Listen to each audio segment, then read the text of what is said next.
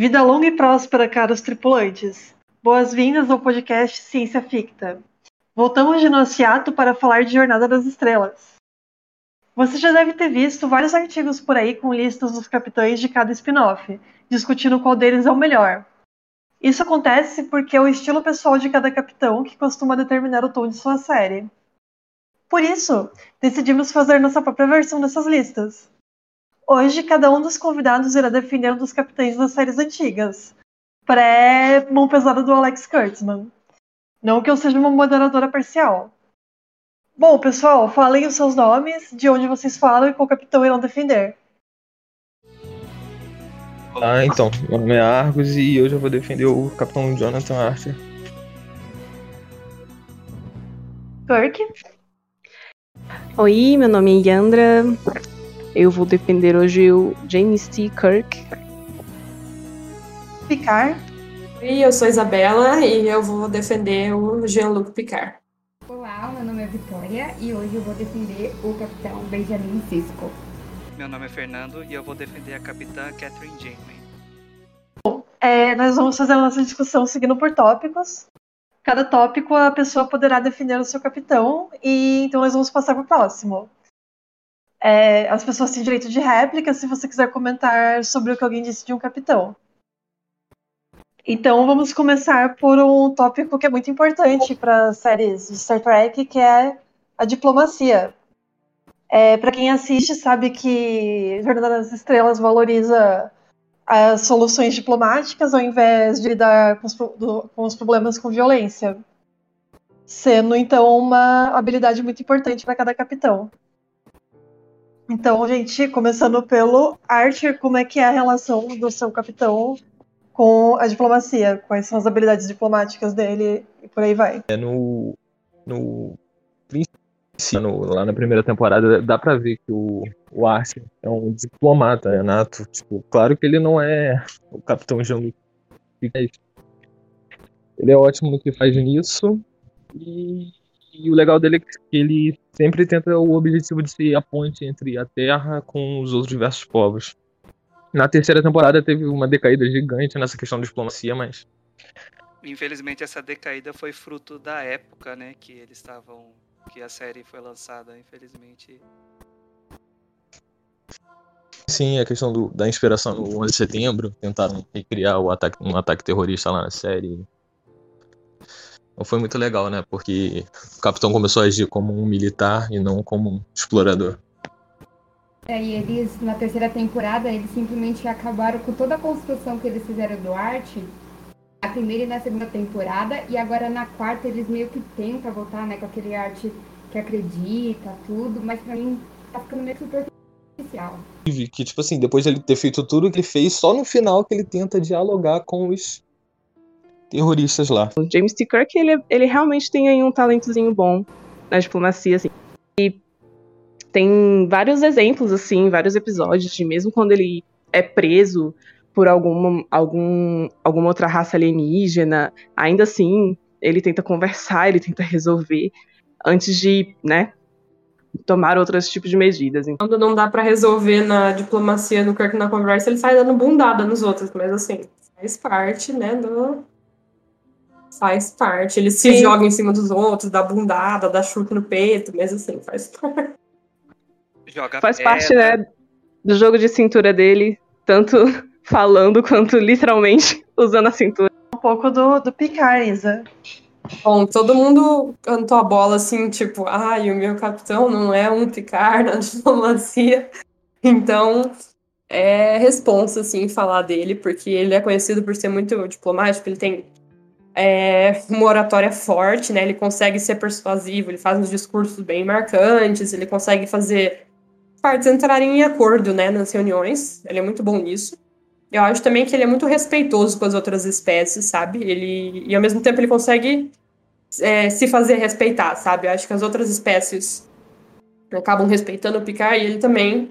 Então ele consegue impor respeito e ser firme quando ele precisa ser firme, mas eu acho que ele também consegue ser sensato e compreensível com as demandas, assim, não é só um cara é, firme e, e, frio, sabe? Ele consegue ser também sensato e compreensivo.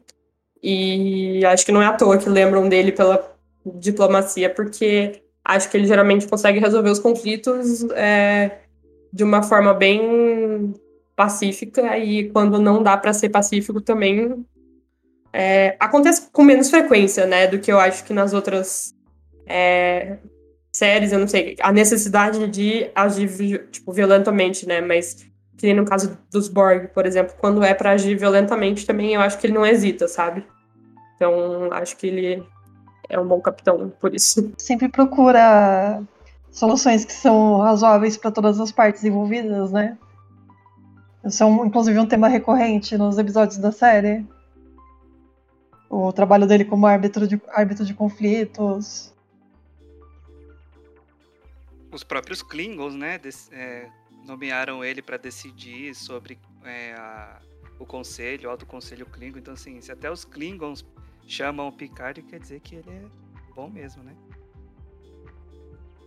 Inclusive, os episódios com os Klingons costumam ser muito divertidos. São, são provavelmente os meus episódios favoritos. É meio engraçado esse dos Klingons, porque ele meio que chega de intrometido lá, né?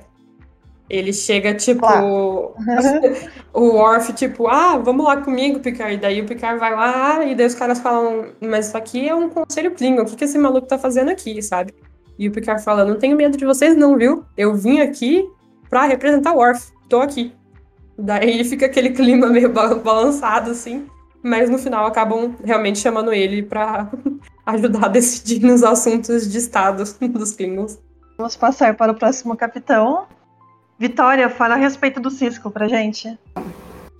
Né, como já, já tinha falado, é, Diferente dos outros capitães, o Cisco não saiu por aí explorando novas vidas e novas civilizações.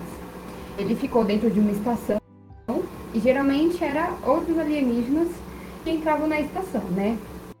Só que na questão de diplomacia, eu vejo o Cisco muito como. Uh, ele tem um pavio curto, sabe? Ele não é muito de conversar, muito de ir na conversa, que nem o, o Art é, ou a própria Janeway.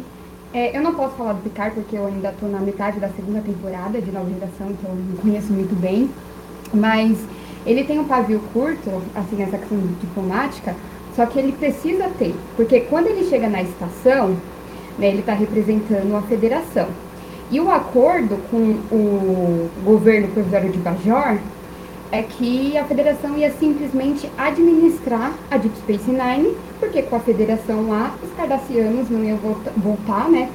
Assim, pelo menos não tentar voltar tão rapidamente, já que a federação né, tinha forças para embate contra os cardassianos, né? Então ele chega lá e. Uh, como é que posso dizer? Uh, o embate entre Cardassia e Bajor ainda continua muito grande e o Cisco ele quer ele se envolve mas ele não se envolve tão completamente porque ele tem ordens da federação. Só que o Cisco, é, ele não segue bem, bem o que está no livro, né, lá, lá da federação. Então, assim, ele é duro porque a maneira como ele foi jogado, ele tinha que ser. Lembrando que no tempo de Deep Space Nine, até então, a Deep Space Nine era o ponto mais longe onde a federação tinha chegado né, que ali já estava o quadrante, o quadrante gama. Então, assim, ele precisa ser duro porque ele tem que lidar com Bajor, com Cardassia, sem contar que mais pra frente ele tem que lidar com o domínio, né, e já, já entra uma questão de guerra, e eu acho que falar de diplomacia em guerra é algo uh, meio complicado, né, porque você está numa guerra, você está vendo os seus iguais morrendo, então você vai tentar salvar. Tanto que o Cisco, né, ele é ali um acessório em um crime de guerra, ele encoberta o, o assassinato do, do senador Romulano, né? Então, assim, em questão diplomática, eu vejo o Cisco como firme. Ele, ele tem um pavio curto, ele não é muito paciente. Alguém ia falar mais alguma coisa? Eu acho que o Cisco, ele, tipo assim, ele, ele faz o que ele pode, né? Porque ele tá numa situação ali de muita desvantagem, ele já chega num lugar caindo aos pedaços, depois de uma invasão, e, e, tipo, não só isso também, né? Ele é considerado como um emissário dos profetas em Bajor, então tem várias questões políticas ao redor dele que ele tem que lidar todos os dias, né? Com Dominion, com Bajor, com Cardassia. Então ele tá sempre ali no meio da treta. Ainda tem os maquis ali, né, na, ao longo, né, tão explorada essa questão dos maquis, mas logo ali nas primeiras temporadas é explorada essa questão. E agora vamos para a próxima capitã. Fernando, fala pra gente a respeito da Jana e das habilidades diplomáticas dela. Bom, a Janeway, né, a...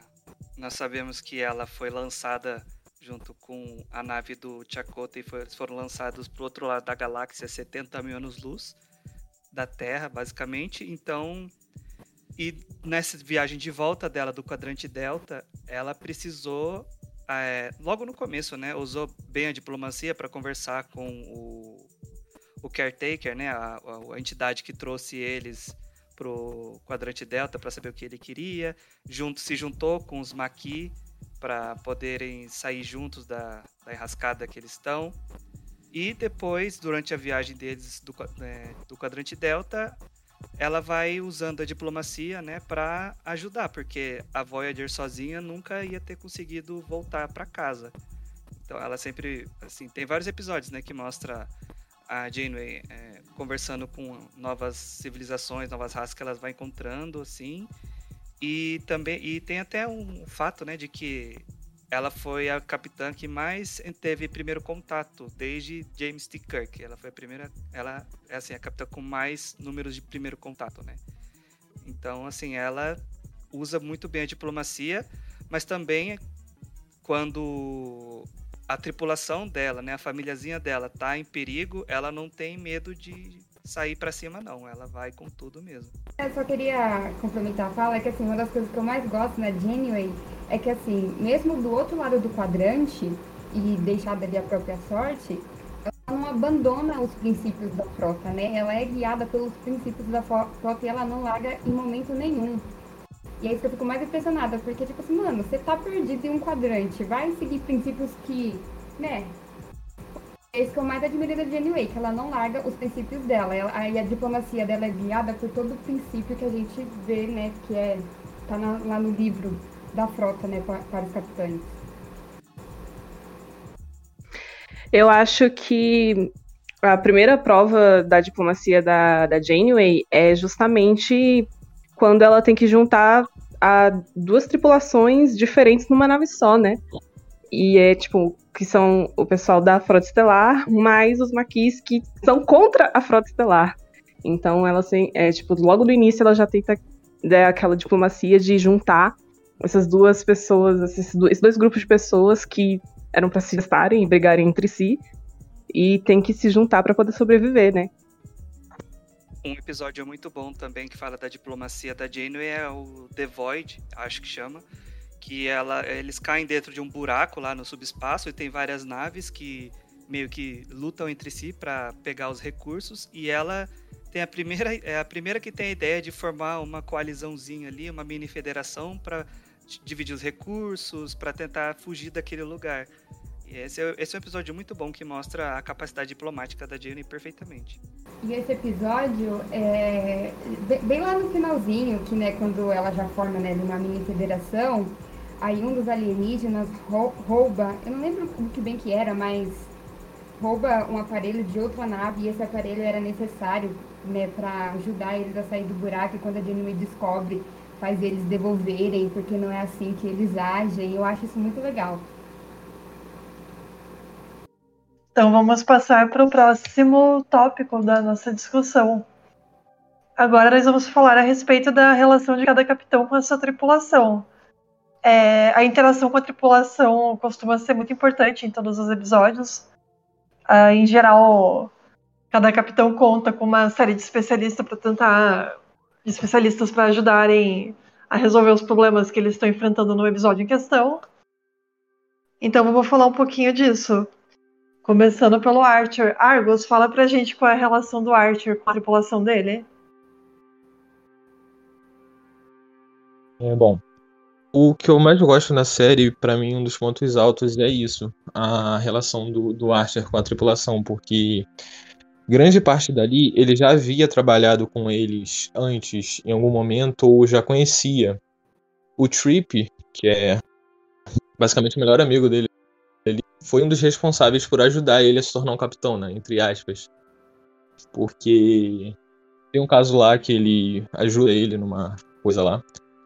E, por exemplo, a Roche, ele vai pro Brasil e fala com ela que, tipo assim, não existe ninguém melhor nisso que ela faz. Então, com o tempo, a série vai mostrando que, tipo assim, ele não só tem esse, esse carinho pela tripulação, como ele também aprecia muito aquela função, sabe?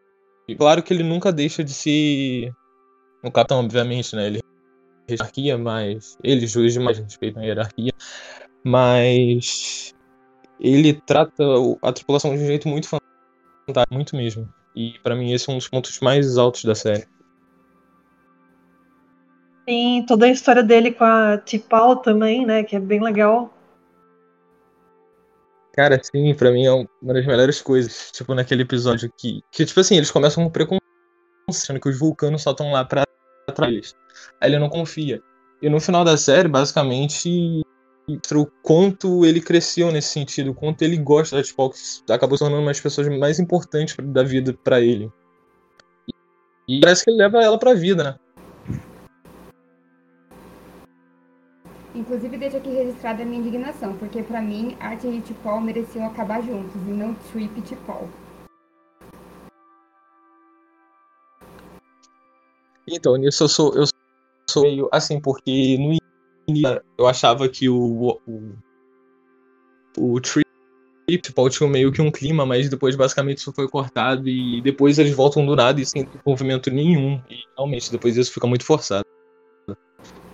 E a relação do da Tipol com o Archer, apesar da terceira temporada né, ter sido meio assim complicado, só vai se fortalecendo a cada temporada. Algo que, que você falou. Eles lançam ali tipo Tipol, depois acaba e depois volta do nada. Diferente da relação dela com Archer, que é trabalhada desde o começo. Sim, sim, sim. A deles dois foi a que mais evoluiu.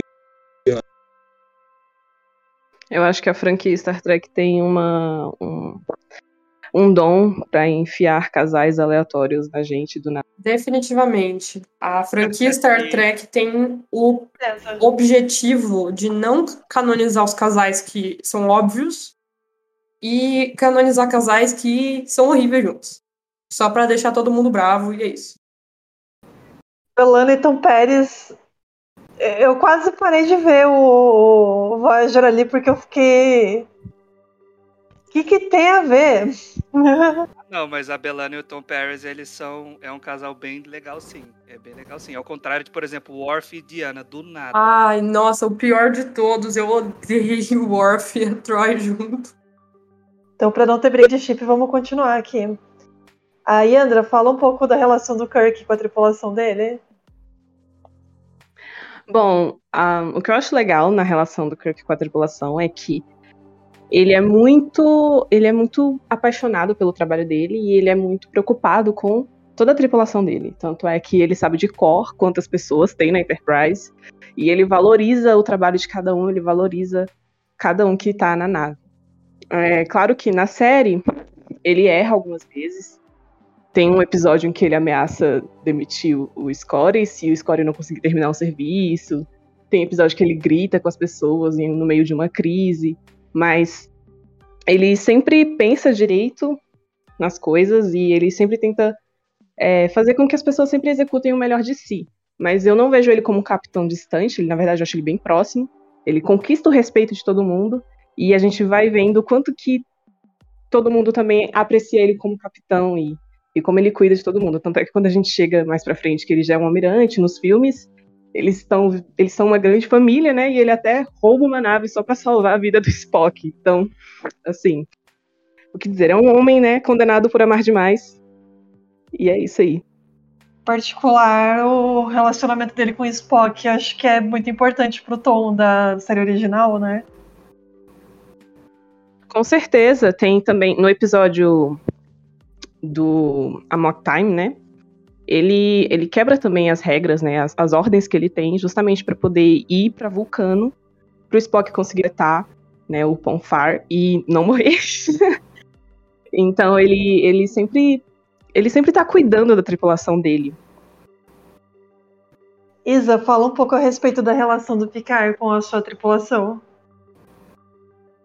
Bom, é, eu acredito que entre esses é, capitães que a gente está conversando aqui, talvez é, o Picard seja mais seco, assim, e o que talvez aparenta é, ter menos laços com a tripulação, mas eu acho que é justamente o contrário. Ele, ele é uma pessoa que não consegue se expressar muito, né? Expressar muito é, carinho e amizade, né? Ele é uma pessoa mais prática. Mas eu acho que ele tem um carinho muito profundo por todo mundo da tripulação. Acho que as pessoas até têm um pouco de medo dele, assim, não sei, e respeitam muito ele porque ele é muito sério, né? Ele exige muito de todo mundo, que todo mundo sempre faça o seu melhor, né? Que seja best crew e é, ele exige, mas ele também sabe o valor que todo mundo tem, sabe? Re reconhecer os esforços da tripulação e ver, é, entender o lado de cada um também. Eu acho que ele todas as séries, né, de Star Trek, a, as tripulações têm um sentido de família, né? Igual a gente comentou tanto né, na Voyager, é, da Enterprise, enfim, a, Deep Space Nine, todo, tem um, um, senso de comunidade muito forte, né? Eu também sinto que o Picard é, daria vida por essa famíliazinha dele, né, que ele tem ali. E para defender os tripulantes, porque a Enterprise D, ela tem mais de mil pessoas dentro, né? Então eu acho que é uma responsabilidade muito grande, mas que ele tá ciente. Por isso que ele quer que todo mundo é, se esforce muito no trabalho, mas ele tá ciente também dos limites de cada um e tal. Ele defende, assim, o Data com unhas e dentes sempre, principalmente no Measure of a Man, né? Que a, a frota quer desmontar o Data. É, o episódio que o Worf, né, chama ele para ir lá no desafio contra o Conselho do Império Klingon, porque acusam o pai do Worf de traição, ele também vai, ele sempre tá ali pra, defender todo mundo. É, ele não é um cara super carinhoso e talvez não é simpático, né, igual o Kirk seja, é, mas é, eu acho que ele faz, ele leva tudo muito a sério, né, se alguém precisasse de alguma coisa, ele levaria extremamente a sério, e faria o melhor dele para realizar o que essa pessoa precisasse, sabe? Eu acho que o, o Picard ele tem um peso muito grande nas costas, assim, porque é, ele está responsável pela vida de muitas famílias dentro da Enterprise D. Tem crianças na nave, assim, tem famílias inteiras, e é diferente, eu acho, que quando você está numa nave de exploração que só tem realmente é, os cadetes da frota estelar e os oficiais, assim, eu acho diferente.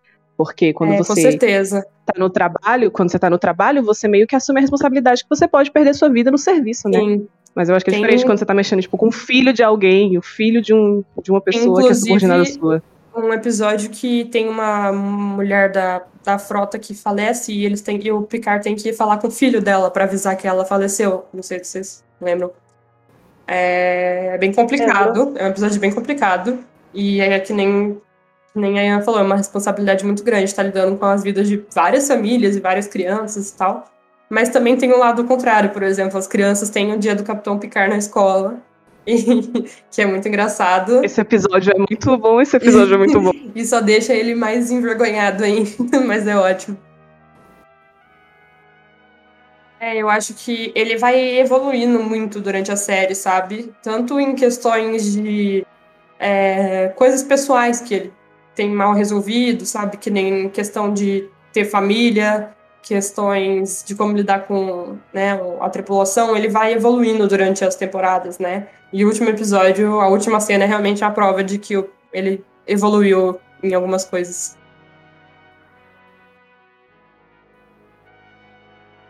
Vamos dar continuidade aqui, falando do Capitão Cisco agora. Vitória, fala pra gente. A relação uh, do Cisco com a tripulação é muito boa.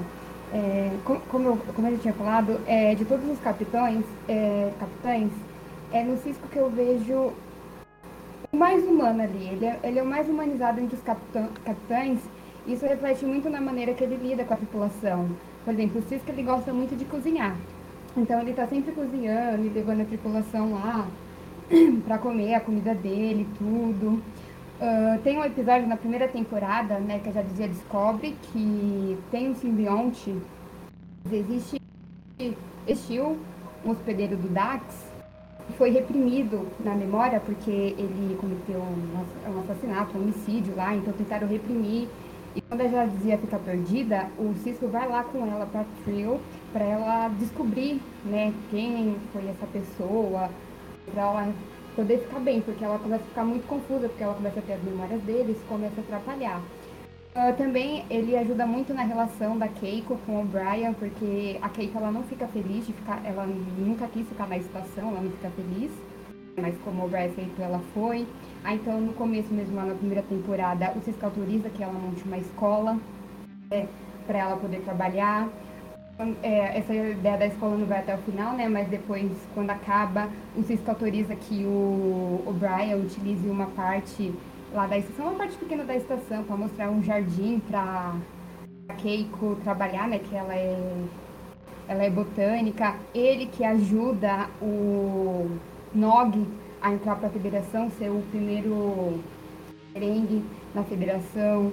Tem também um episódio, é, ele também ajuda muito a Erzi, porque assim, a Erzi quando ela recebe o Sibion de Dax, ela não queria receber, ela não tinha preparado o treino. Então assim, ela fica muito confusa e ela vai atrás do Cisco, porque ela sabe que o Cisco ajudaria ela, e ele realmente ajuda ela, assim, a tentar se entender a ela agora, né? É, se não me engano, é a oitava hospedeira do Dax. Tem um episódio na última temporada que é o meu favorito, porque assim, tem um. Na estação, é no Quartz Bar, né, que eles utilizam o Holodeck Ai, desculpa, não sei falar. E tem um programa que é muito utilizado por eles. Tem uma hora que esse programa ele foi programado para o Vic Fontaine, né, que é o principal lá do Holodeck. E o Vic Fontaine perde, o bar, tudo. E o Cisco, ele entra ali na dos funcionários para poder salvar o Vic Fontaine, porque ele sabe como aquele Holodeck é importante para a tripulação. Então, assim, a, a, relação dele com a tripulação é muito boa. E ao mesmo tempo que ele tem essa boa relação, ele sabe na hora que ele tem que mandar, na hora que ele tem que ser mais duro. Entendi, obrigada. É, o Cisco, assim como o Picard, também tem muitos civis, né, na, na Deep Space Nine. Inclusive, isso é algo que me incomoda um pouco em TNG, porque a dinâmica civil frota funciona numa estação, mas eu não vejo uma lógica numa nave, porque, mano, você vai mandar crianças civis pro espaço, sendo que você não sabe o que você vai encontrar no espaço, isso, isso é muito perigoso. Eu nunca entendi por que a frota permite. Eu acho que. Eu acho que é porque em TNG é diferente do de, da série original, né? Porque na série original a missão tem data para iniciar e acabar, que é cinco anos. Mas em TNG a missão ela é contínua, né? Tanto é que eles falam, né? A sua missão contínua de explorar novos é mundos é na abertura. como se a então... Enterprise D fosse uma estação voadora, entendeu? É como se fosse um... É, tipo, as pessoas estão lá, mas elas podem mudar e tal, porque a, a Enterprise D, é, em teoria, é para ela ficar rodando para sempre, né? Uma missão contínua. Então é para as famílias trabalharem lá por um tempo, podem mudar depois, sair de lá. É, e outras famílias irem para lá, sabe? E o objetivo é conhecer, fazer tipo reconhecimento não de primeiro contato, que seriam situações mais perigosas, sabe?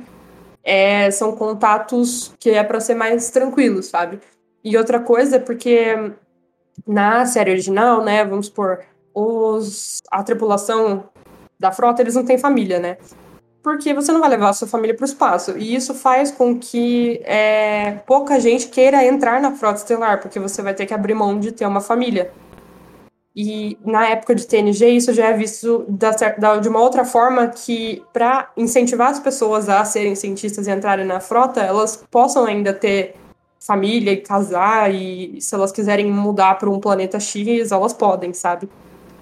Eu entendo, mas ainda assim, para mim, não, não, tem muito sentido. Ainda é perigoso, porque no final da primeira temporada eles, encontram, eles se encontram com romulanos. E se os romulanos decidem atacar?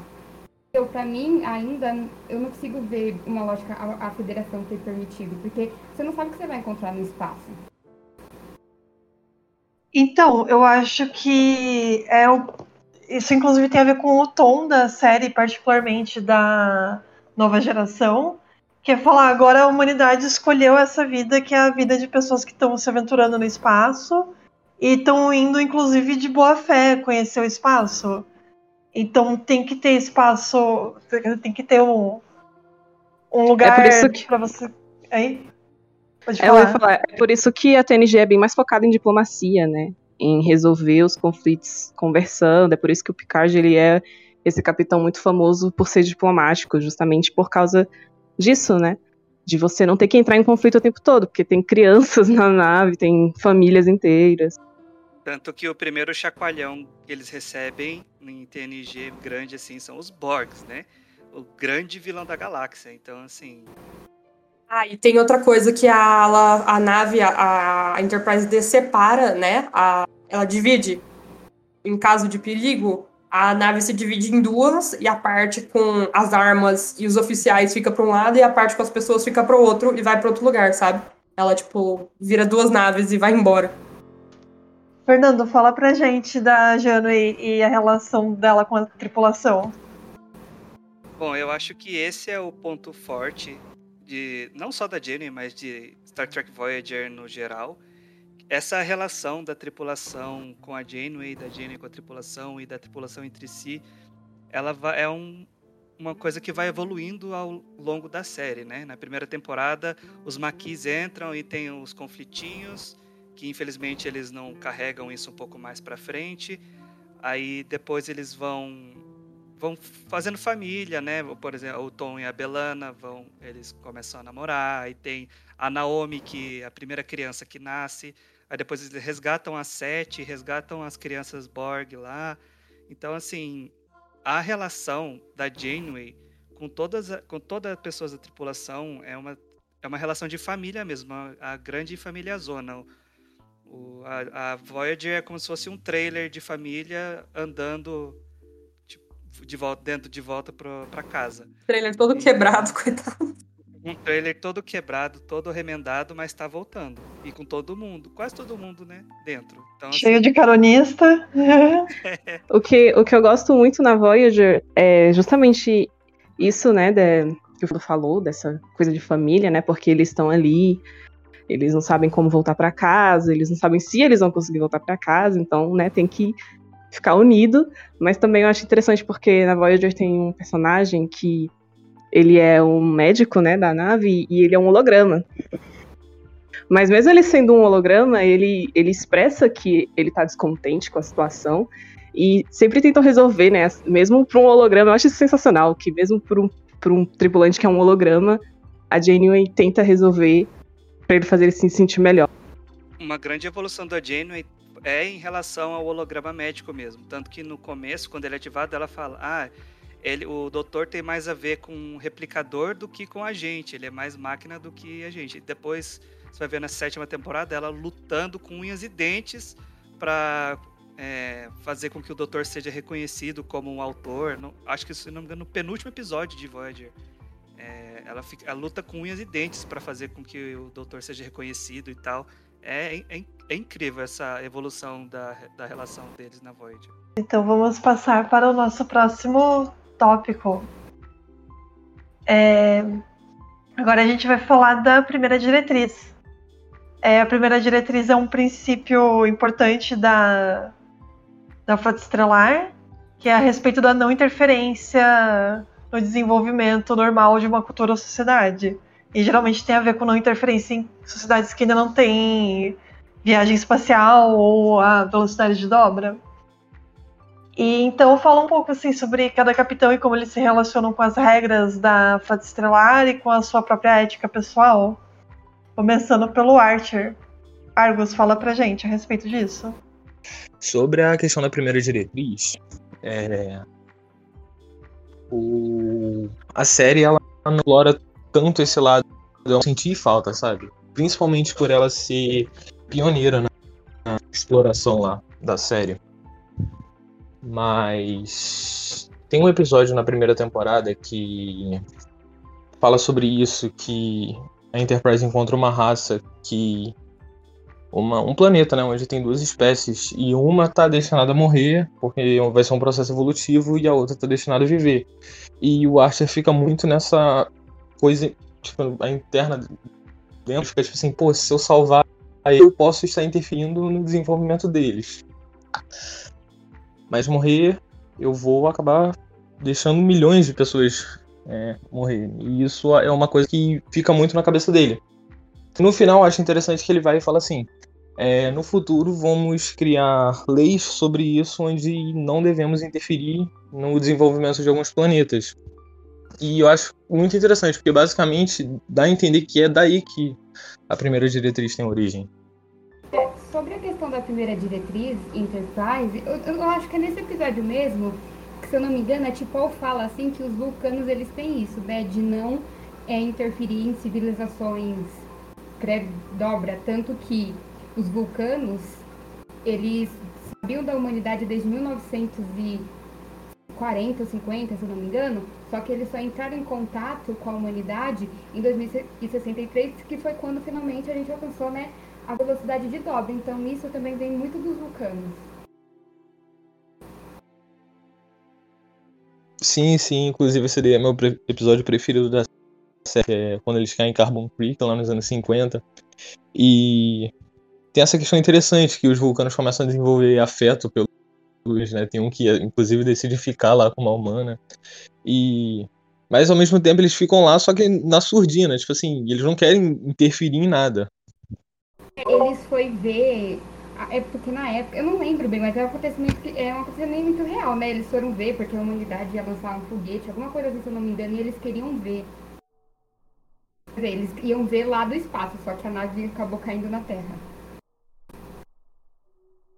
Sim, sim, foi isso mesmo.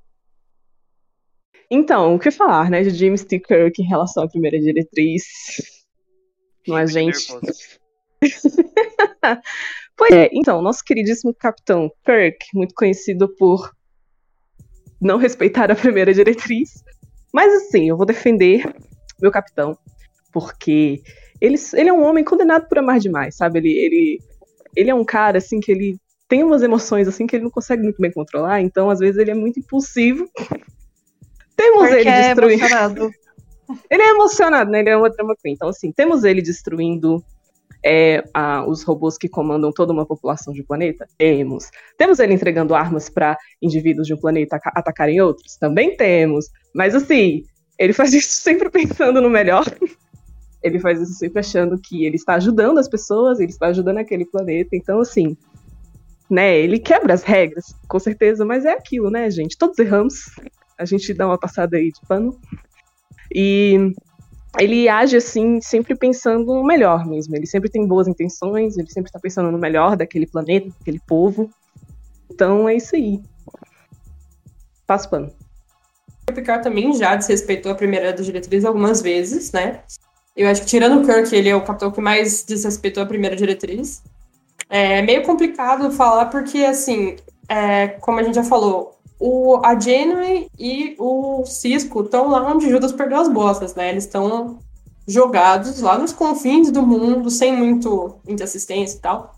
E o Archer é bem no começo ali da federação, então é, o Kirk e o Picard ao mesmo tempo são os que têm mais recurso, né? Que tem a nave com mais recursos, naves melhores e que tem mais assistência da frota e tal mas ao mesmo tempo eles são os que mais desrespeitam a frota e vão contra as recomendações né, da frota. O Picard desrespeitou as recomendações de oficiais superiores, não foi uma vez só. É, a gente tende a pensar nele como aquele cara bem certinho que preenche todos os diários do capitão com todos os detalhes, né? Sempre fazendo tudo funcionar dentro das normas, mas quando ele acredita que aquelas normas estão sendo injustas ou que está prejudicando pessoas, ele passa assim por cima delas, igual o Kirk, eu acredito. É... Eu não acho que ele seja arbitrário, sabe? Eu acho que ele é uma pessoa que preza, sim, pelas regras, né? Que gosta de tudo na regra mesmo. É... Porque se existem as regras, eu acho que, pensando como ele pensaria, assim, se existem regras, se existem regulamentos, normas, provavelmente tem um motivo. E esse motivo deve ser para facilitar as coisas e para fazer as coisas melhores. Só que se essas normas ou se os superiores estão é, fugindo disso, não estão facilitando ou estão ferindo algum direito de alguém, ele também não abaixa a cabeça, sabe? Ele eu acredito que teimosia é um denominador comum para os capitães da frota, inclusive para o Picard. É, o Picard costuma balancear bastante a, essas regras com a própria ética pessoal dele, né? É, o que eu falei, ele, no geral, ele segue muito bem as regras, porque eu acho que se tem regras, tem um motivo, né? Então ele tenta ir tudo no livro, assim, né?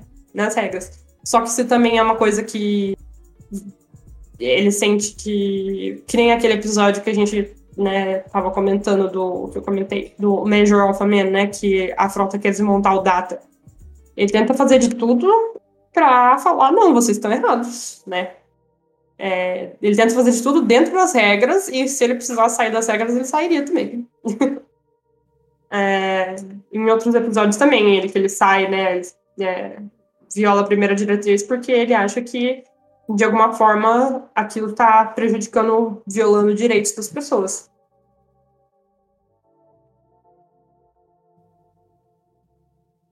Então, então vamos para o próximo capitão da nossa lista, Vitória, fala a respeito do Cisco pra gente. Vivendo e né, administrando uma estação, não tem como você quebrar muitas vezes a primeira diretriz. Até porque, como eu falei, é, são poucas vezes que o Cisco sai é, da, da estação. Mas eu lembro, assim, a primeira diretriz, tipo, ah, não interferir nessa civilização tudo, no fim da primeira temporada, assim, uh, quando a, a, federação chega para administrar Deep Space Nine, alguns bajorianos não veem com bons olhos porque acham que a federação também vai tentar fazer com eles o que não tentar fazer com eles o que os cardassianos fizeram, mas depois de viverem tanto tempo sob o domínio dos cardassianos, eles não querem outra grande potência ali. Então, dentro da própria estação, que é, é administrada pela federação, mas tem bajorianos trabalhando lá. Alguns bajorianos, eles começam querer tirar a, a federação de lá e eles acabam se juntando com alguns cardassianos para poder tirar é, a federação de lá. E esses bajorianos que se juntam com os cardassianos entram em conflito com outros bajorianos. Quando o Cisco fala isso para né, a federação, para a frota, eles falam que não é para o Cisco intervir porque eles estão ali para administrar, não para cuidar de assuntos internos de Bajor. E ele vai, né, obviamente, e desobedece essa regra, se junta a, aos bajorianos para tentar derrotar aqueles bajorianos que, que estão colaborando com os cardassianos. Uh, aí tem outro episódio, mas eu acho que não se encaixa nisso, porque tem um grupo de humanos que eles conseguem atravessar a, o buraco de minhoca ali, né, Major, e eles acham um planeta inabitado, quer dizer, inabitado não, não tem... É, vidas inteligentes lá, né? Mas é um planeta que dá para habitar e eles vão para lá, só que a, os humanos que levam esses outros humanos para lá, eles estão conscientes, tudo. E como eles são humanos, eu acredito que quando o Cisco chega nesse país e revela a verdade, que eles podem sim sair de lá, que esses dois humanos estão mentindo, eu acredito que não se encaixa porque, né, eles já estão aí viajando, tudo. A outra vez que a diplomacia é quebrada, gente, mas que eu acho assim, mais que não seja uma ação correta foi necessária, é quando o Cisco vai pedir ajuda do Garrick para conseguir fazer com que os Romulanos entrem na guerra. Claro que o Cisco não tinha em mente matar o senador Romulano.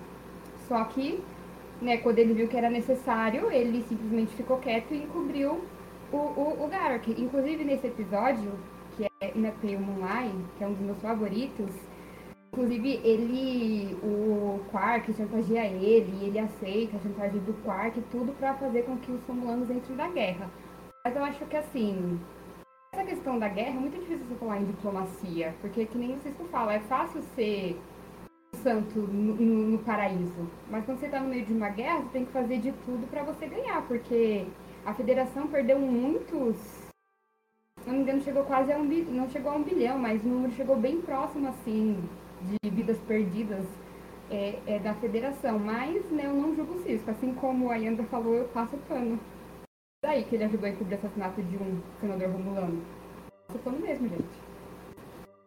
Gente, eu acabei de pensar num negócio aqui agora. É, vou ver aqui se vocês acompanham meu ensino. Eu acho que só é, no início, assim, a existência do Cisco meio que já dá uma quebrada, né, na primeira diretriz, porque quando ele entra em contato com os profetas, ele vira meio que o emissário dos profetas, ele meio que vira um, um Jesus de Bajor. então isso aí já é uma grande quebra, né, de primeira diretriz, assim, eu acho. Eu acho que é, viu? inclusive, nem a federação não gosta disso, dele ser visto como emissário.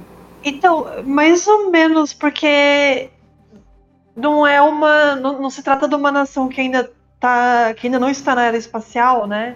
Que eu acho que a primeira diretriz é principalmente pra gente que ainda não sabe que existem seres em outros planetas e viagem interplanetária? É, é também. É principalmente para quem ainda não sabe. Por exemplo, tem aquele episódio o Watchers the Watchers do TNG que tem aquele povo que vê a federação lá, vê o pessoal da federação e eles estão ainda na época de, de bronze ou de ferro, tipo, eles não tem nem. Enfim, não tem eletricidade, não tem nada. E você não pode chegar lá e eles não podem descobrir assim, sabe, que existe gente no espaço, porque vai afetar o desenvolvimento da sociedade deles, né? Mas também eu acho que se aplica também para interferir em outros, em leis de outros planetas, sabe? Mesmo que o planeta já tenha é, tecnologia de dobra e tal. E, por exemplo, eu fui dar uma olhada aqui para ver quantas vezes o Picard é, violou a primeira diretriz, né? E, tipo, na terceira temporada falam que ele já violou, tipo, nove vezes. E daí eu fui dar uma olhada aqui. E o, primeiro episódio que citam como o Picard desobedecendo a primeira diretriz é o episódio, acho que chama Justice, da primeira temporada, que é aquele que o Wesley pisa na grama lá na, naquele planeta que é todo mundo super legal, etc. E o Wesley pisa na grama e eles falam, vamos matar ele. E daí o Picard interfere para não deixar matar o Wesley. Isso já contou como violar a primeira diretriz, porque você não tá respeitando as leis locais, sabe? É, eu também achei que tinha a ver com as leis eh, também, não só sobre relação de você se expor a uma civilização que é, não conhece tecnologia nem outras raças alienígenas, mas porque, se eu não me engano, me corrijam se eu estiver errada, mas Bajor é meio que tá lascado, né? Eles não fazem exploração, eles não saem do planeta, eles acabam de sair de, um, de uma invasão cardassiana. Eu não lembro se antes disso eles tinham essas explorações e, e dobra e tal. É, é, tem razão. Também a primeira diretriz, assim, como não somente você não interferir em um povo que ainda não conhece a viagem espacial, mas você interferir é, assim, nas leis, na cultura, porque vale lembrar que Bajor não fazia parte da federação, então a federação só estava administrando a Deep Space Nine a pedido do governo provisório. Então, assim, como Bajor não fazia parte da federação, não era problema da federação que estava acontecendo no planeta Bajor. Tanto que na primeira temporada mesmo, quando Kai Opaka morre e começa ali um conflito interno para saber quem vai ser né, o novo ou a nova Kai, a federação não se intromete. Tanto que esses episódios é sempre focado na Kira, não, não em, quem, é, em quem é da frota. E agora a gente vai falar a respeito da Genui. Fala pra gente, Fernanda, da atitude dela em relação a regras, as regras da frota e a primeira diretriz e a ética pessoal dela. Então, né? Tem até tem uma, um ditado que fala que a Janeway come a primeira diretriz com o café da manhã junto com o cafezinho dela, todo dia, né? Mas é uma brincadeirinha, mas assim, a Janeway, em defesa dela, ela tá fazendo o possível, ela tá tirando leite de pedra, fazendo o possível para mandar a navezinha dela de volta para Terra, sabe? Voltar para casa, ela quer voltar para casa de qualquer jeito. Então, hum, ela usa dessa motivação para violar, mais ou menos, entre aspas, violar a primeira diretriz hum, algumas vezes. Mas também tem vezes que é não intencional, como muitos dos capitães, é, muitas vezes não intencionalmente, como do próprio Who Watches the Watchers da TNG. Lógico que não é intencional, né? Eles descobriram por causa de um acidente, eles descobriram a, a tripulação lá. E tem um episódio de Voyager também, que é Blink of an Eye, que a Voyager vira uma estrela lá, ela eh, chega muito perto do planeta que o tempo passa muito rápido para eles, e a Voyager fica presa, aí a Voyager vira como se fosse um símbolo cultural da evolução assim também do planeta e, e acaba também atrapalhando muito o planeta. Tem muitas coisas que falam né, da, da primeira diretriz da Voyager, mas em defesa da Janeway, ela tá fazendo o que pode para mandar a tripulação dela de volta para cá, né? Inclusive, ela chega a hesitar até em momentos no qual ela poderia ter voltado mais rápido para casa, porque isso significaria algum tipo de interferência, né? Como naquele episódio que tem um planeta onde tem um Ferengue e um wormhole. Sim, tem um episódio também que é do, acho se eu não me engano, Sicaris lá, que eles têm uma tecnologia que eles conseguem simplesmente viajar tipo 40 mil anos-luz do nada, assim. Aí ela tenta né, barganhar essa tecnologia. Aí ela não consegue, Aí, se eu não me engano, ela rouba. Ela, tem, ela meio que rouba essa tecnologia e mesmo assim ela não consegue porque não, não é compatível com os sistemas da Voyager. Então, assim, foi uma grande violação da primeira diretriz, mas com a grande motivação de que eles querem voltar para casa muito. Passamos pano pra Janeway aqui também.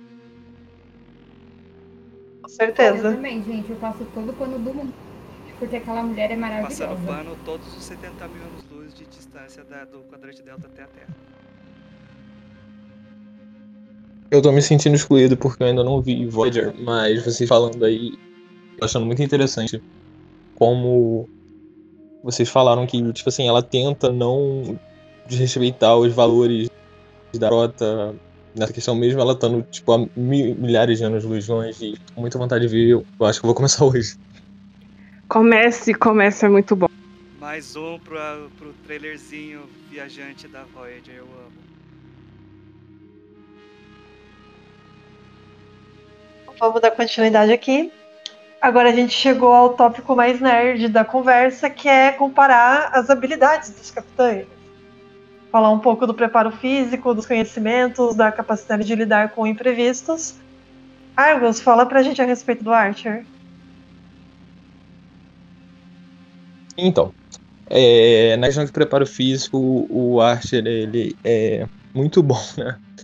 Ele há diversos episódios que mostra ele em combate corpo a corpo contra o- os phasers, né? É, tem resistência, né? Mostrando ele tá atravessando o deserto naquele episódio do Kirshara, o deserto vulcano e tudo mais. E Mas na questão de- dessas habilidades dele em, em comandar a nave e assumir outras funções, ele não é muito bem explorada, né? Então não posso muito opinar sobre isso, com exceção que mostra lá que ele aprende agilidade, igual que em questão de minutos ele aprende a piloto alienígena, assumindo as funções lá, então dá a entender que ele consegue, sabe, assumir outras funções, apesar de não explorar isso.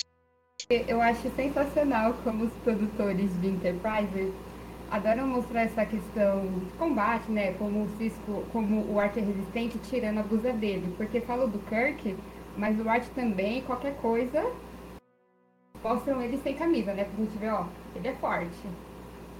Sim, sim, e quando não era batalha, é eles naquela descontaminação lá, todo mundo sem camisa e parece que tem uma muito engraçado. A sexualização da Enterprise é algo muito forte dos personagens, principalmente na T'Pol, no Art e no Kirk. Gente, a humanidade tá ainda no século 22, sabe? Eles não estão ainda desconstruídos.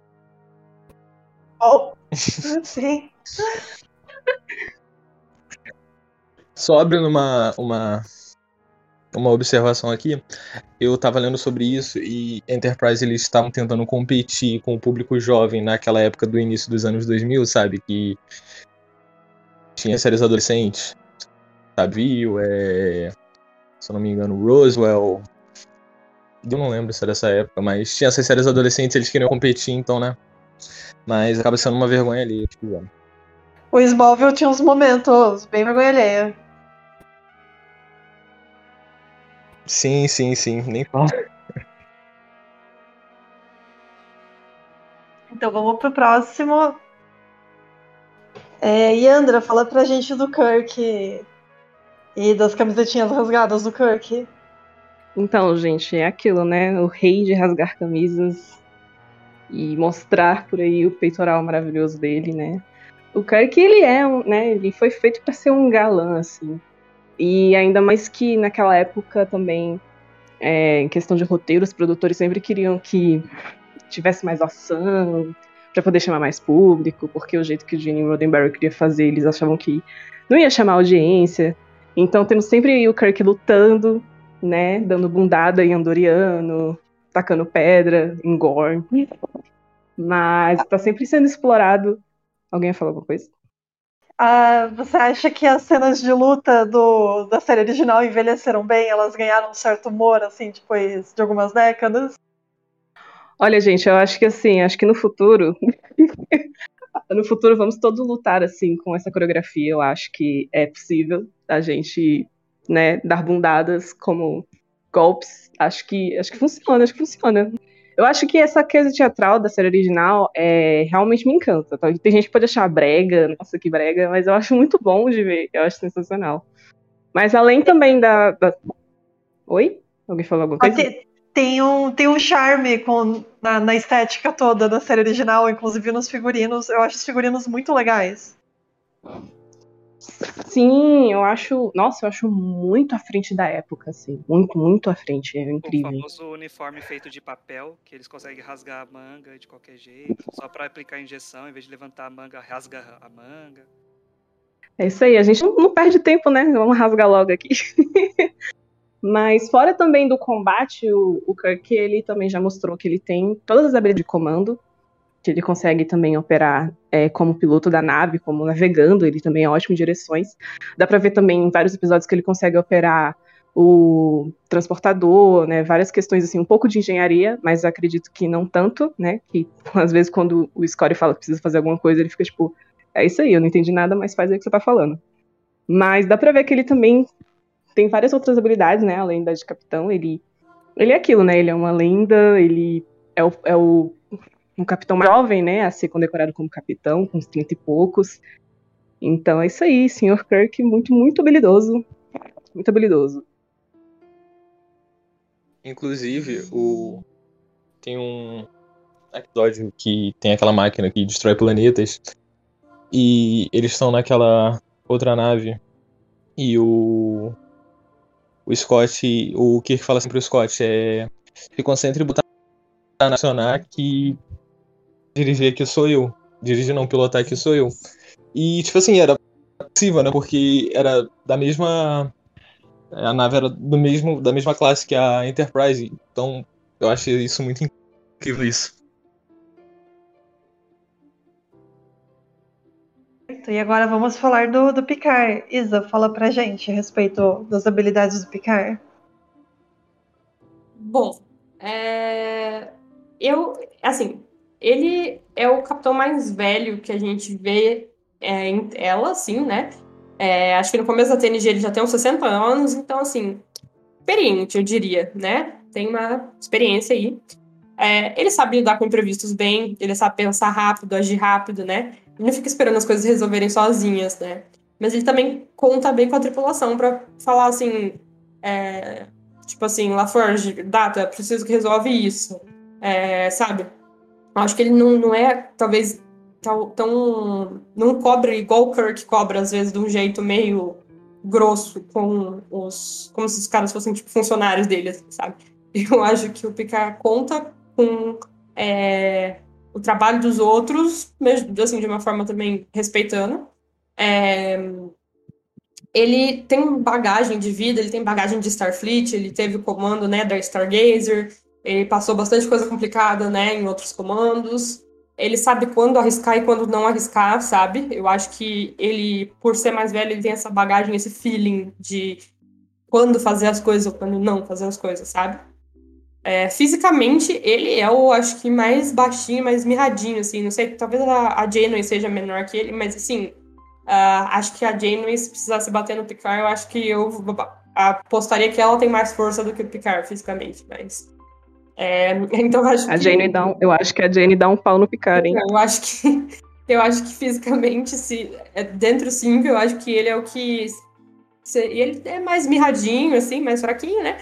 Só que tem episódios que ele sai na porrada, assim, e ele dá conta do recado. Então, ele é, ele é mais cabeça do que corpo, né? Ele é mais estratégia, mais pensar rápido do que porrada. Mas quando tem que sair na porrada, ele sai também. É, tem uns episódios que ele sai na mão com várias pessoas lá. E nos filmes, no primeiro contato, dão um destaque, colocam ele de regatinha para dar aquele destaque, assim. Na TNG, assim, diferente do que tem da, da Enterprise e da TOS, não tem tanto corpo, não tem tanta gente sem camisa, não tem tanta coisa assim, né? É, tanto que o Picard, quando ele aparece de pijama, é aquele roupãozinho dele, né? Aquela coisinha meio vovozinho.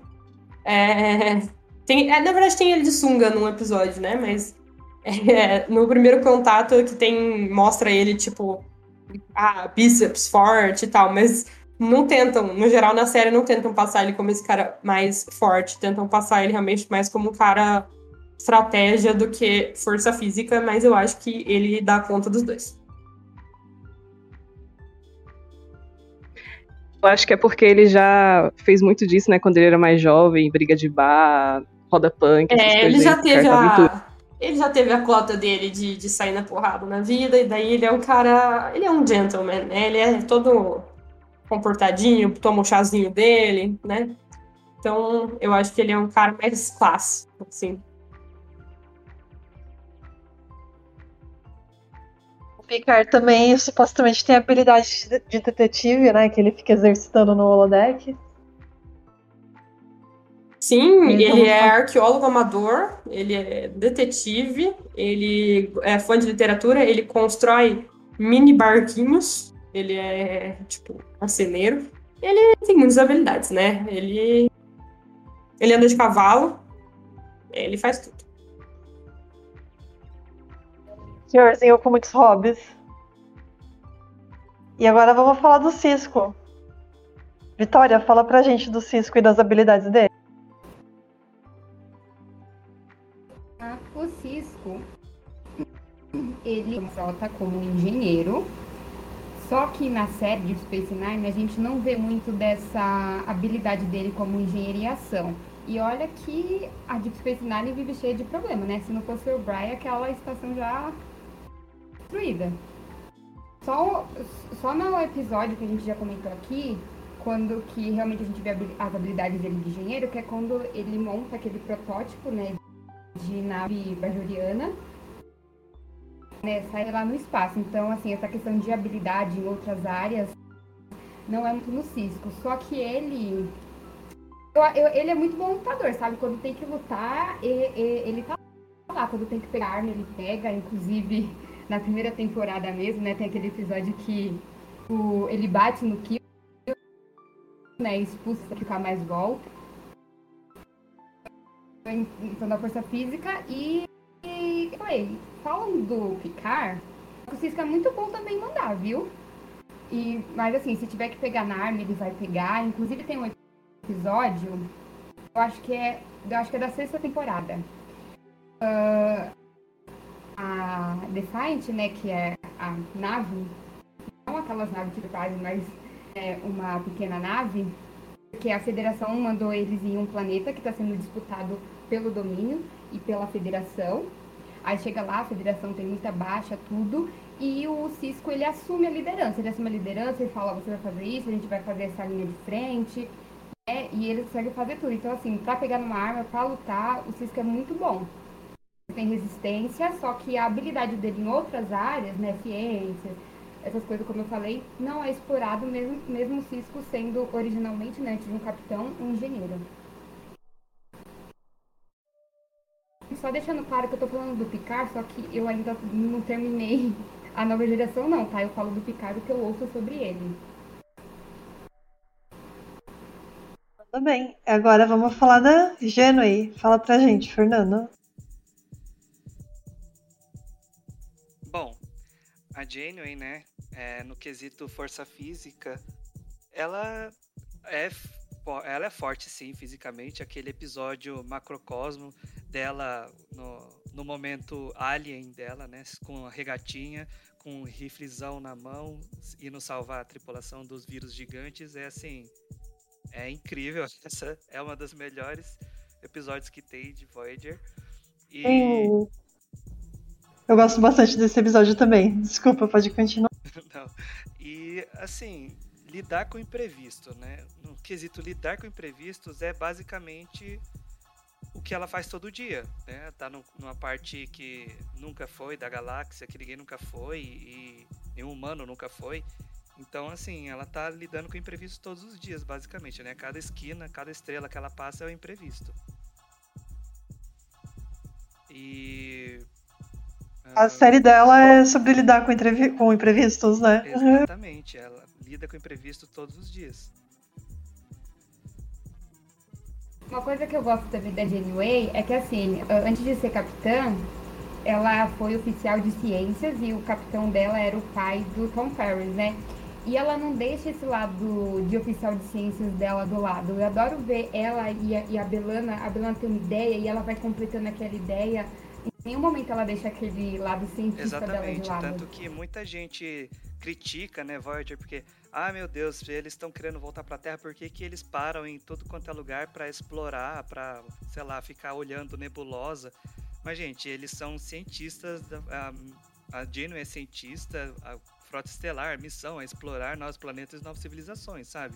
Não é também porque que eles estão com- querendo voltar pra casa, eles estão do outro lado da galáxia, que eles não vão dar uma exploradinha, sabe? Todo mundo é muito nerdzão, né? Tipo assim, Star Trek, até quem não é de ciências, né? Ou quem não é oficial de ciências, ou sei lá. Todo mundo tem nossa, esse espírito de querer mais conhecimento, de explorar, sabe? Todo mundo é meio nerdola no fundo, sabe? Tipo, o, o Kirk é nerdzão, ele era nerdzão da academia. é, o Picard é também super nerdola. Todo mundo tem essa, essa coisa em comum. Sim, é, em Voyager, eu acho que literalmente todo mundo é um grande nerd lá, né? Mesmo o Tom Paris, que tem aquele jeitão dele de moleque, né? Ele é nerd de história, ele ama a história do século XX, do século XXI, ele ama carro, essas coisas dirigir, porque ele é o piloto, né? E é, assim, todo mundo é uma grande famíliazinha da, da Voyager e eu amo muito. Na Voyager tem muita gente que gosta de fazer cosplay também.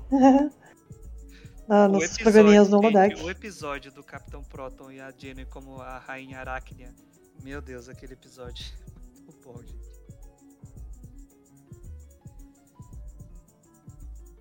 Então, agora a gente já tem as fichas de RPG de cada capitão. E acho que chegamos ao final da, da nossa conversa. Então eu vou pedir para cada um de vocês falar por que, que o seu capitão é o seu favorito. Começando pelo Argus, por que, que o Archer é o seu capitão favorito? Então, o Archer é meu favorito porque eu acho que é uma, um- uma mesclagem de tudo que eu falei aí. Ele, eu gosto muito do dele, né? Desde o primeiro episódio, mostra lá ele pequeno, criança dele, e com o tempo vai mostrando que ele quer fazer jus ao, ao nome Archer, né? O nome do pai dele. E ele sempre quer ter, quer ter o, fazer o legado dele, né, nas, na galáxia, justamente por ser o pioneiro nessa questão. Ele quer ser a ponte entre vários outros mundos e eu acho que é por isso. E tipo assim, pra mim ele, ele é no que faz. Ele pode não ser o melhor, né? Eu, acho o Picard melhor, basicamente. Tô falando aqui, eu acho que o próprio Archer concordaria que ele foi o melhor capitão. Mas ele tem esses tropeços dele, né? Ele tropeça série, principalmente na terceira temporada, eu sempre vou criticar ela. E, mas até no, dentro da. Por exemplo, quando ele tropeça, como a terceira temporada, tem uns episódios que são fantásticos. Que tem uma coisa de boas que dá pra tirar lá e, o Archer sabe muito bem fazer isso. E eu acho que é por isso que ele é meu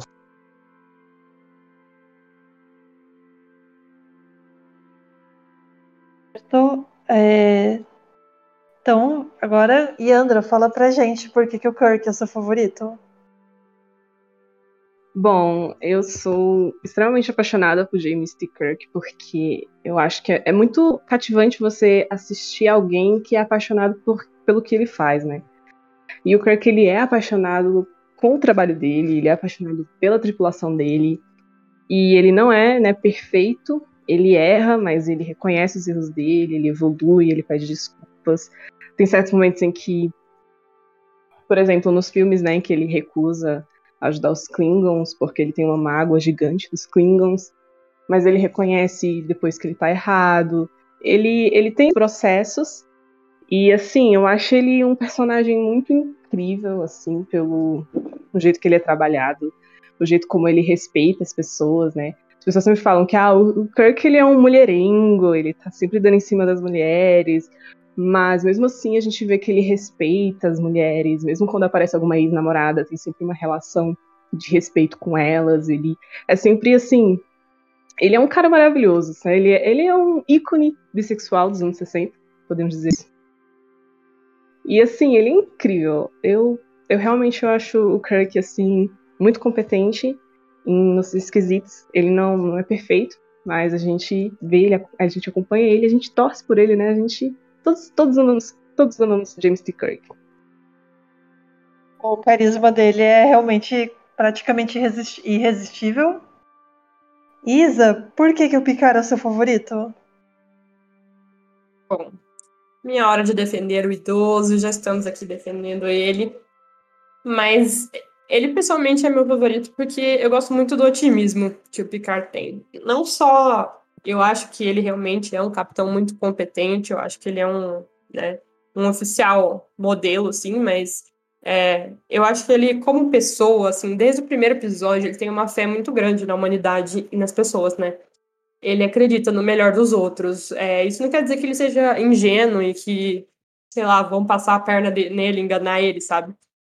Mas acho que todo dia ele tá tentando ser uma pessoa melhor e isso inspira as pessoas que estão ali com ele também a tentar ser pessoas melhores, sabe?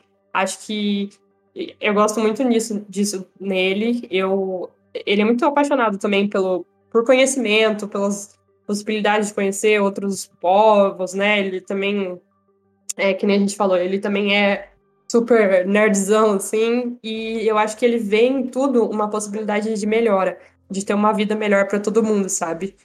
É, de, de uma vida assim mais, mais digna para todo mundo, de uma vida em paz, uma vida dedicada, né?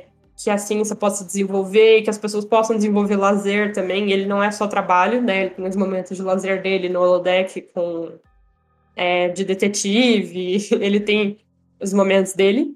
Ele é o meu favorito porque eu acho que ele tem as fraquezas, igual é, o, o, Argus e a Ian falaram, tipo, os capitães é, que eles, deles não são perfeitos, o Picard também não é. Ele tem as fraquezas deles, mas ele percebe elas e eu acho que ele tá sempre tentando melhorar, seja alguma coisa no trabalho, seja aprendendo a lidar com crianças, sendo, tentando se soltar mais porque ele é muito rígido, sabe? Eu vejo muita sinceridade nessa vontade dele de fazer tudo do mundo um lugar melhor, sabe? Eu acho ele é, também, assim, engraçado de um jeito que não é, ai, comédia, mas eu acho ele uma pessoa engraçada. E, assim, como direi ele mesmo, né, no dia do Capitão Picard, ele é um role model, ele é um exemplo, um modelo para as pessoas, eu acho. O ideal de ser humano daquele futuro utópico que, é o, que a nova geração mostra na série, né? É, eu acho que ele, ele bota muita fé em que tudo aquilo vai dar certo, né? E que é, existe um futuro com possibilidades melhores, né? Eles já vivem num futuro muito melhor do que o nosso, né? No caso, mas que dá sempre para melhorar e que você pode sempre ser uma pessoa melhor também, tanto na coletividade quanto individualmente, sabe? Sim. É... Vitória, por que, que o Cisco é o seu capitão favorito? Uh, eu acho, entre todos os capitães, como eu já falei, eu acho o Cisco o capitão mais humanizado da, da frota, sabe? Diferente dos outros capitães, capitães, ele não vem de uma família né, que fazia parte da frota. Ele é de cozinheiro, ele tem um filho. Mesmo após a morte da mulher dele, ele se relaciona novamente com a Cassie lá no final, né? Ele tem um filho e eu gosto muito dessa humanização que eu não vejo outros capitães. E também eu gosto muito da maneira como o Cisco, o Cisco ele sabe lidar com imprevistos. O Cisco ele, ele sabe é, lidar com situações difíceis, até porque não né, vai lembrar aí que ele estava numa guerra. Ele faz o que tem que fazer, se é certo ou não, se é ético ou não, isso ele vê depois. Mas no momento ele faz o que é necessário fazer para poder se salvar, para salvar ali a tripulação, para salvar a própria a própria Space Nine. E ao mesmo tempo que ele é aquele paizão ele também é aquele capitão da frota estelar e ele sabe muito bem equilibrar esses dois. E, e eu, eu amo isso. Ele é assim, ele é um capitão que, sabe, ele é focado, mas também ele tem a família dele e tem tempo para a família, protege a família. Certo. Então, Fernando, por que, que a Janeway é a sua capitã favorita? A Janeway ela é a minha favorita porque assim, saindo um pouco, né, entrando no meta, assim, fora do universo Trek, que eu acho que ela é uma personagem que é muito inspiradora porque ela traz uma melhora, ela sempre está evoluindo. Desde a primeira temporada até o finalzinho da sétima, ela sempre está evoluindo é, como personagem. E assim, é, isso que eu gosto muito dela, sabe? Essa evolução que ela teve desde a primeira temporada, como a, o primeiro comando dela, que é a Voyager, e ela, ela é jogada do outro lado da galáxia, e ela tem que né, se juntar, fazer, se juntar com uma tripulação de terroristas, entre aspas, e, e voltar para casa e fazer o possível para deixar todo mundo bem. E isso tem um, um, efeito nela, né? Ela começa a tanto que eu lembro uma cena muito engraçada que eu lembro do, dos primeiros episódios é ela fica muito brava quando o Neelix transforma a sala de jantar particular dela na cozinha. Aí depois é assim, vira uma parte zona da, da, da Voyager, vira a cozinha, né? O, o refeitório lá vira uma grande parte da a famíliazinha se reúne, né? E, e tem essa evolução de capitã para mãe. É, é assim, eu acho isso é uma evolução muito legal e eu gosto muito, muito disso nela. A determinação dela, é, tudo eu acho incrível na Jane, tudo, tudo, tudo mesmo. Uma coisa que eu gosto muito da Jane como personagem é que ela é uma profissional, né? Ela é uma mulher profissional que tem hobbies. Eu me divirto muito com ela indo lá no holodeck fantasiada de personagem da Genial. Tem, é sempre bem legal e porque é uma coisa assim, quando ah, você é uma mulher adulta que tem um emprego e você tem que se é, levar a sério o tempo todo e você nunca tem tempo para fazer as coisas que você gosta e eles colocaram uma personagem que não é assim, né? Que ela tem o tempinho dela lá pra ir se divertir, tomar o cafezinho dela. Exatamente. Ela, enquanto ela é capitã da nave estelar, ela também se apaixona por personagem fictício de holodeck, sabe? Ela é gente como a gente. Ela fica gente, no videogame. Oi? Gente, é, eu queria é, fazer uma pergunta para vocês vocês podem totalmente ignorar, tá? Se tiver passando do tempo, mas. O que, que, vocês acham se a gente falasse, tipo, qual é o nosso capitão favorito, fora o que a gente tá defendendo? Pode ser. É, essa era a última. A última parte mesmo, então, seguindo a ordem, cada um fale aí qual é o seu. Ah, era. Desculpa, eu nem sabia disso. Acho que a gente já tinha. Ter... Não, não, a gente segue aqui. Argo, sem ser o Archer, qual é o capitão que você mais gosta? É, o Picard, obviamente eu deixei sem evidência em quase tudo que eu falei, né? Pra mim, eu acho que literalmente se o mundo tivesse os mesmos valores que o Picard, a gente estaria num lugar infinitamente melhor. Acho que ele é a personificação de, de sabe, de toda boa índole que existe. Tipo assim, claro, ele tem erros e suas falhas, ele é humano, claro, mas o, o, incrível dele é que ele sempre tenta ser melhor naquilo que faz. E André, para quem vai seu voto, então? Bom, gente, um, tirando o Kirk, assim, eu acho que o capitão que eu mais me conecto, que eu realmente, assim, eu adoro, é Benjamin Sisko. Eu acho ele um, um homem sensacional, extremamente competente, maravilhoso puxo muito a sardinha para Deep Space Nine. Acho o Cisco assim incrível. E, é, Isa, para quem que vai o seu voto? Ah, o meu vai para Genuine. é, agora é a Vitória.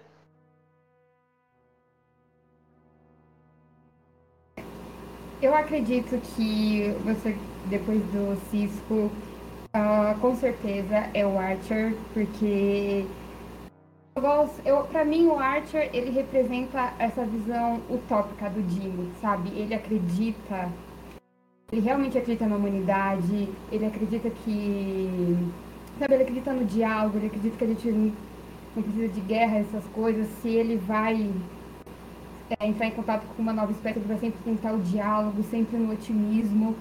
E ele, como eu falei, ele, ele acredita, ele acredita na humanidade e essa crença dele que, menos nas duas primeiras temporadas, né, guia ele ali no espaço que, né, é, é desconhecido. Então. Se o Fernando falar o que agora, a gente fica todo mundo com voto trocado aí, um ponto para cada um. Sim. E aí, Fernando? Infelizmente eu não vou conseguir passar pano pro Kirk. Perdão. É, o meu voto vai pro Picard, porque. Uh! Como o Argos falou, ele é realmente a personificação da boa índole e o, o ser humano modelo, assim, pra mim. Vocês não estão vendo, mas eu tô fazendo um coraçãozinho aqui na, pra tela. Todo O meu voto- O Marmelada. Tem que Nossa, passar pano pro carequinha, assim. Sim, gente. E creio que chegamos ao fim da nossa conversa. Muito obrigada pela participação, gente. Obrigada por terem vol- vo- voltado aqui depois do acidente com a primeira tentativa de gravar esse episódio. E espero que vocês tenham se divertido. É isso, gente. Muito obrigada. Tchau, pessoal. Até mais. Tchau, gente. Tchau. Tchau e boa noite.